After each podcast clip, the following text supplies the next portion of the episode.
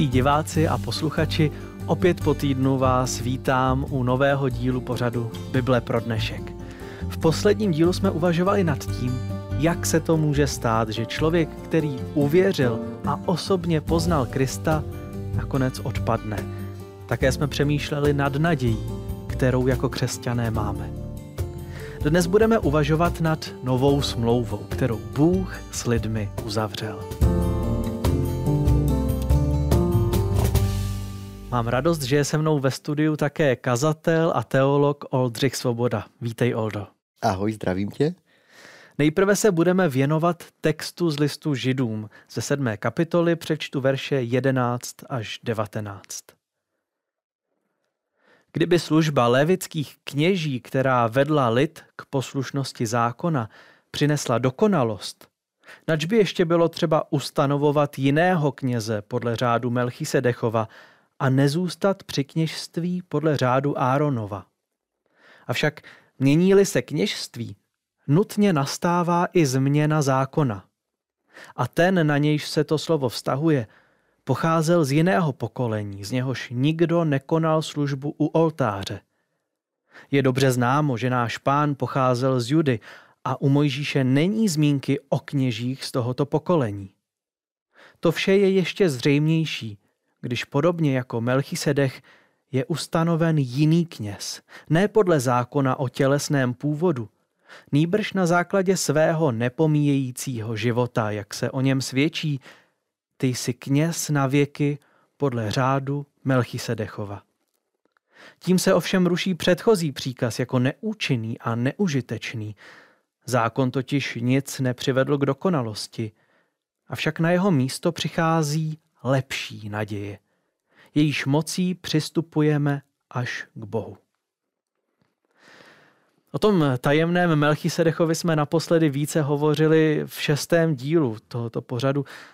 Můžeš teď, Oldo, udělat krátké srovnání mezi tím řádem Melchisedechovým a řádem Áronovým?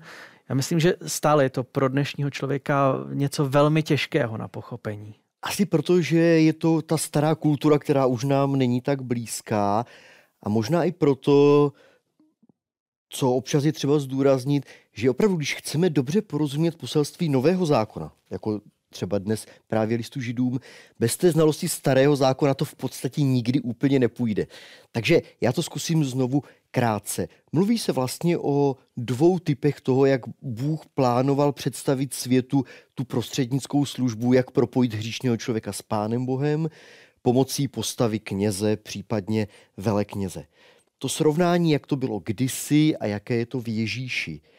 A já znovu jenom připomenu ještě i to, že vlastně to srovnání není, že někdy to bylo špatné a bylo to třeba napravit. Jako by se to Pánu Bohu někdy nepodařilo s tím původním kněžstvím, které znali židé. Eh, v židovském prostředí to bylo tedy zcela zřejmé. Eh, tu roli zastávali levíci, specificky tedy potomci Árona, od kterého to začíná. To znamená, že to bylo kněžství, které bylo vázáno na rod, ne nutně na nějaké osobní morální kvality toho člověka, hmm.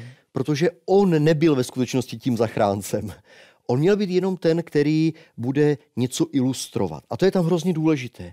On měl být tou názornou pomůckou, ukázkou, někdy se říká před obrazem, nebo tím typem, který měl něco zobrazit, díky kterému mělo být něco pochopeno. Byl to člověk obyčejný, eh, hříšný a slabý. Ve srovnání s tím lid Židům ukazuje, že ještě je jiný typ kněžství, které stojí na tom, že Bůh vstupuje do věcí a někoho specificky určí. Jako právě onoho dávného Melchisedecha, krále a kněze, který se setkal už s Abrahamem. A u něho bylo typické, že on nesplňoval ty klasické podmínky, ale byl jedinečný tím, že Bůh ho pověřil zvláštním úkolem. A náš list Židům právě o tomhle mluví, že když přichází Ježíš, tak ten způsob, jakého prostředníka můžeme mít, se nám vlastně mění stejně tak úplně zásadně. Možná bych si to dovolil přirovnat velmi nedokonale k tomu, když někdo se chce naučit jezdit autem a má určité období, kdy se učí teorii, možná autoškola má i ten slavný trenažér, kde si to vyzkouší. Jo? Všechno se učí, jak to bude vypadat v realitě, ale pořád to není skutečné auto. I když mnoho věcí to má podobných. A potom přijde ten den, kdy z toho trenažéru můžeme přesednout do reálného automobilu a vyrazit do provozu. A myslím, že tak nějak podobně je to představeno, dokud tu byli židovští kněží, bylo to super, ale byl to ten proces přípravy, pochopení na tu ostrou jízdu. A ta přichází s tím novým typem kněze, kterým je Ježíš. Změna kněžství prý přináší změnu zákona. Jak je to myšleno? Text to říká, musí to být pravda. Eh, v těch křesťanských diskuzích, často i v protestantském světě zvláště, eh, bývá slovo zákon tak nějak automaticky někdy vnímáno jako něco problematického. Něco, co se musí splnit proto, aby nás Bůh měl rád. A samozřejmě proti tomu se zvláště reformátoři vymezovali. Ale když budeme pozorně číst právě náš list židům, který studujeme, tak zjistíme, že v něm to samotné slovíčko zákon, řecky nomos, má daleko širší význam. Jo? Nelze ho stotožnit třeba s desaterem nebo s nějakým nařízením. Možná bych si ho dovolil volně přeložit systém. Celý ten velký systém, jak prožívali ten svůj duchovní život Izraelci, kdy pán Bůh dal celou řadu nařízení, která se dotýkala právě svatyně, obětí, kněžské služby. Ten náš text říká, ano, s Kristem se naprosto logicky něco zásadního změní. Mění se systém. Možná to můžeme říct tak, že začíná nová etapa v tom velkém božím plánu naší záchrany. Z toho, co bylo dobré, pán Bůh upgradeuje ještě na lepší, posune to někam. A to je možná to přesednutí z toho trenažéru do auta v téhle chvíli. Proto řekne, ano, mnoho věcí se zásadně mění. Ne proto, že by to pán Bůh do té doby dělal špatně, ale že jsme dorostli k tomu, že můžeme udělat další krok v dějinách. A když se zde hovoří o tom, že ten předchozí příkaz se ruší a je neužitečný a neúčinný, eh, tak eh, co se tím myslí? Co je to jako za zákon, který nic nepřivedl k dokonalosti? V kontextu celé té kapitoly, ale i těch dalších kapitol, zase jsou to právě ona nařízení o službě kněží, o vše, celá ta služba těch předobrazů, které nic vlastně z toho nebyl lidský výmysl. Pán Bůh to naplánoval. A tudíž, i když o tom teď řekne, že v téhle chvíli už to je neužitečné, nepotřebné, myslím, že ani tak bychom to neměli brát negativně. Protože bychom pak dospěli asi k paradoxnímu závěru, že pán Bůh dlouhá století něco připravoval, dělal, aby pak řekl, to jsem se zmílil, to bylo velký omyl. Nic takového list židům neříká. Ale řekne, ve své době to mělo skvělý význam, protože to připravovalo. A ve chvíli, kdy přichází Ježíš, on, jak jsme už mluvili, jako nejlepší velekněz, ten, který přinese tu nejlepší oběť, tak potom vracet se jenom k předobrazům, ke zvířecím obětem, k lidským prostředníkům mezi Pánem Bohem a člověkem, možná bych to řekl jinými slovy, pak už je to zbytečné. Pak už to vlastně nedává smysl, protože už je tu něco, co je kvalitativně lépe a dál, máme něco lepšího. A proto ta nařízení, která do té doby měla smysl, se posunují k něčemu ještě lepšímu.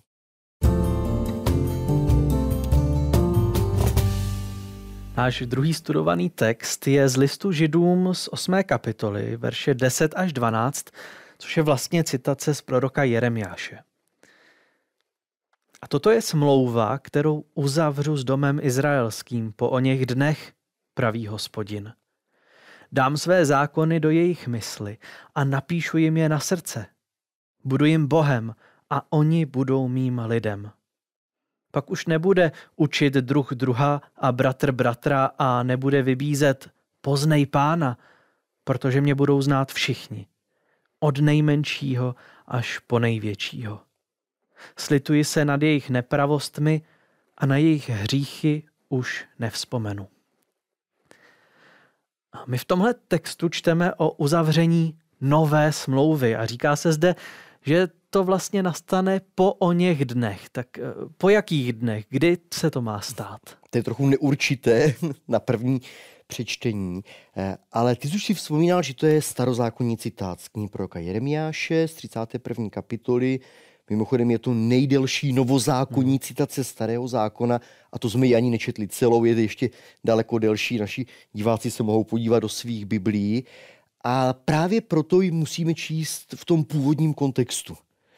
Když se podíváme, kdy a do jaké situace tohle napsal prorok Jeremiáš, dává to smysl. Tehdy to bylo v období babylonského zajetí, kde přichází nádherné zaslíbení, že pán Bůh se smiluje nad svým lidem a mluví vlastně o návratu z babylonského zajetí zase domů do Jeruzaléma, do toho původního domova božích dětí a spojuje to ale nejenom s tím fyzickým stěhováním, ale především s návratem k hospodinu, kterého mnozí z nich na dlouhou dobu v životě opustili. A tenhle kontext nám dává dobrý základ pro pochopení, o čem se tady mluví. Protože už tenkrát v té starozákonní době, kdy se Izraelci vrátili domů a teď se těšili na to naplnění toho božího slibu, nejenom, že je přivede domů, ale bude to se ta nová smlouva, která zasáhne jejich srdce a promění jejich životy, si museli uvědomit, a je že si to uvědomovali, že samotné přestěhování, změna adresy, nezmění nikomu jeho srdce ani vztah k Pánu Bohu. Tam je potřeba něco víc. A tak už ten původní Jeremiášův text míří dál. Že je třeba potom prožít ještě něco, něco silného s Pánem Bohem, co teprve ta lidská srdce začne zásadním způsobem měnit. A ten kontext je tam jednoznačně spojený i s příchodem Mesiáše, který přinese zásadní změnu do dějin. A myslím si, že přesně o tom to je, a list Židům to použije a nový zákon obecně tenhle text bude rád spojovat s Ježíšem. Ostatně vlastně i Ježíš, když sedí u té poslední večeře se svými učedníky, eh, tak řekne, teď se uzavírá ta nová smlouva. A oni jako dobří židé nemohli neslyšet tu ozvěnu toho starozákonního slibu. Teď přichází ta chvíle. Nejenom, že bydlíme ve správné zemi, ale to, co Bůh dělá, nás zásadně zasáhne a promění. Hmm. Já vnímám, že tenhle popis změny srdce byl od, od počátku božím snem. Čím to je ale, že se to nenaplnilo ještě před příchodem Ježíše? Přemýšlím, jestli pán Bůh očekával, že se to podaří a nějak to pořád nepřicházelo a to mi nezapadá do toho božího obrazu. Naopak, když ten text budeme pročítat, a i ten řecký text je velmi zajímavý, jako by on naznačoval, že to, že to bude nějakou dobu trvat, vlastně bylo už od počátku mm-hmm. součástí božího plánu. Že to nebyl nějaký omyl, kdy pán Bůh řekl, chtěl jsem to dřív, ale holce nepodařilo.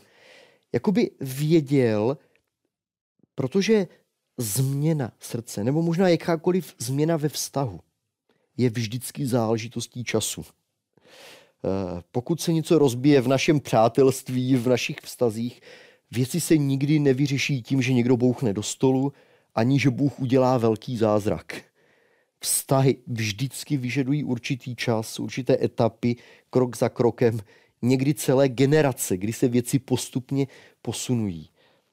A když ten text pročítám, zdá se, že pán Bůh měl od začátku velký sen. Hmm aby naše srdce byla proměněna, abychom mu byli blízko, ale věděl, že to bude vyžadovat tenhle dlouhý čas.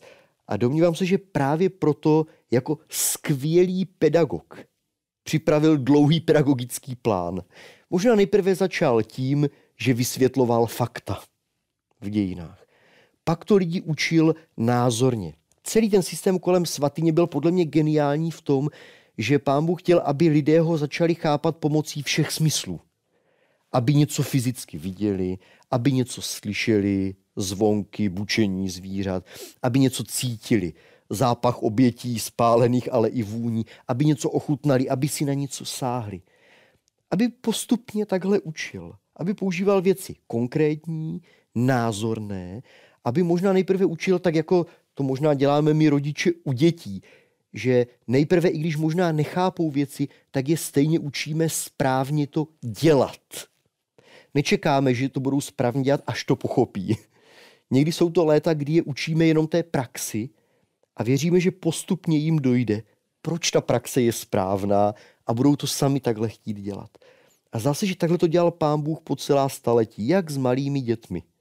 Učil, vysvětloval, názorně ukazoval, s tou touhou, že jednoho dne jako lidé dospějeme, dozrajeme, kdy nám to konečně secvakne všechno a něco se v těch našich srdcích promění.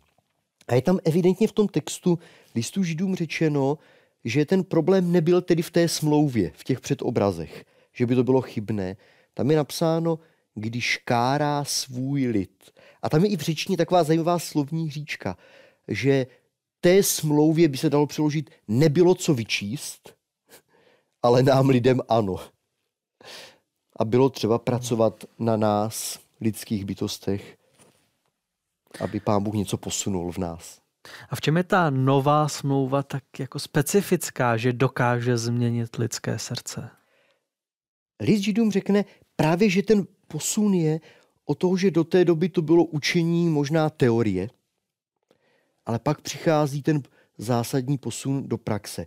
E, to, co je v listu Židům jasné, to, v čem je nové, že už tu není zvíře, už tu není hříšný člověk, už protože nic z toho v reálu nedokázalo člověka proměnit.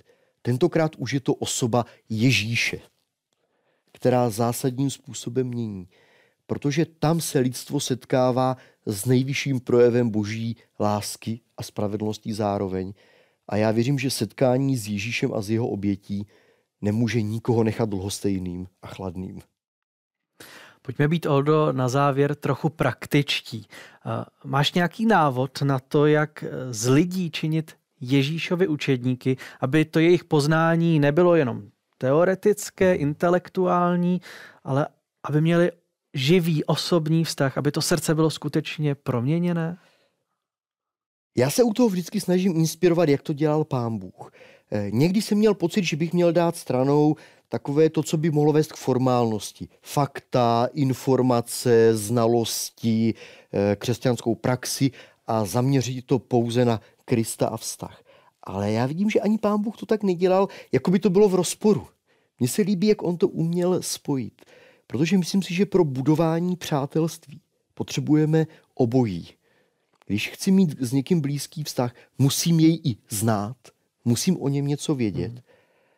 musím pochopit, jaký je, a pak s ním můžu něco prakticky prožívat a zkoušet. Hmm.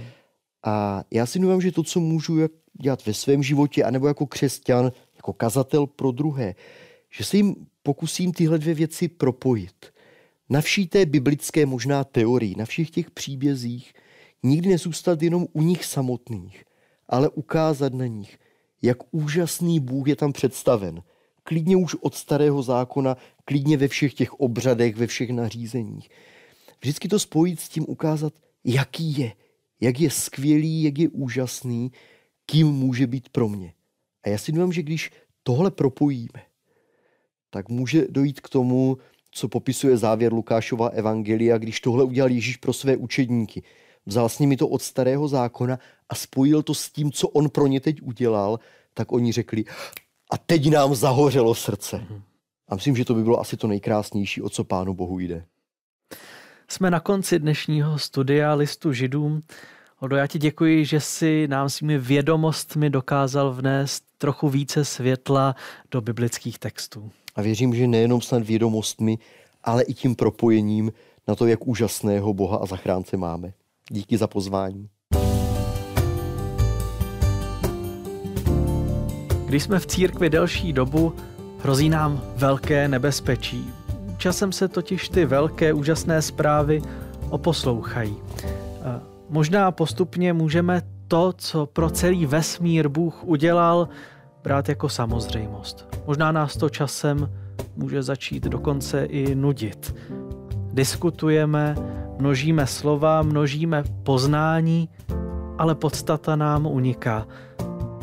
Přeji nám, abychom dokázali z těch zajetých kolejí, které se staly rutinou, vystoupit.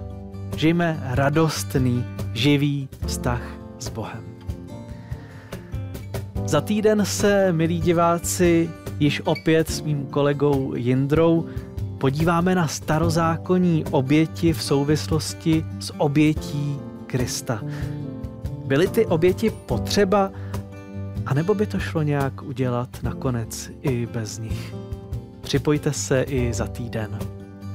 Do té doby můžete promýšlet, zda máte živý vztah s Bohem, anebo je vaše víra pouze názorem?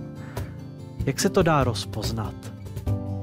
A s kým se můžete v dalších dnech podělit o to úžasné evangelium, které jste osobně poznali a prožili.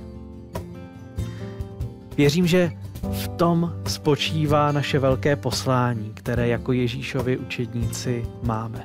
Zvěstovat tu radostnou zprávu, sdílet Krista. Mějte se krásně. Naschledanou.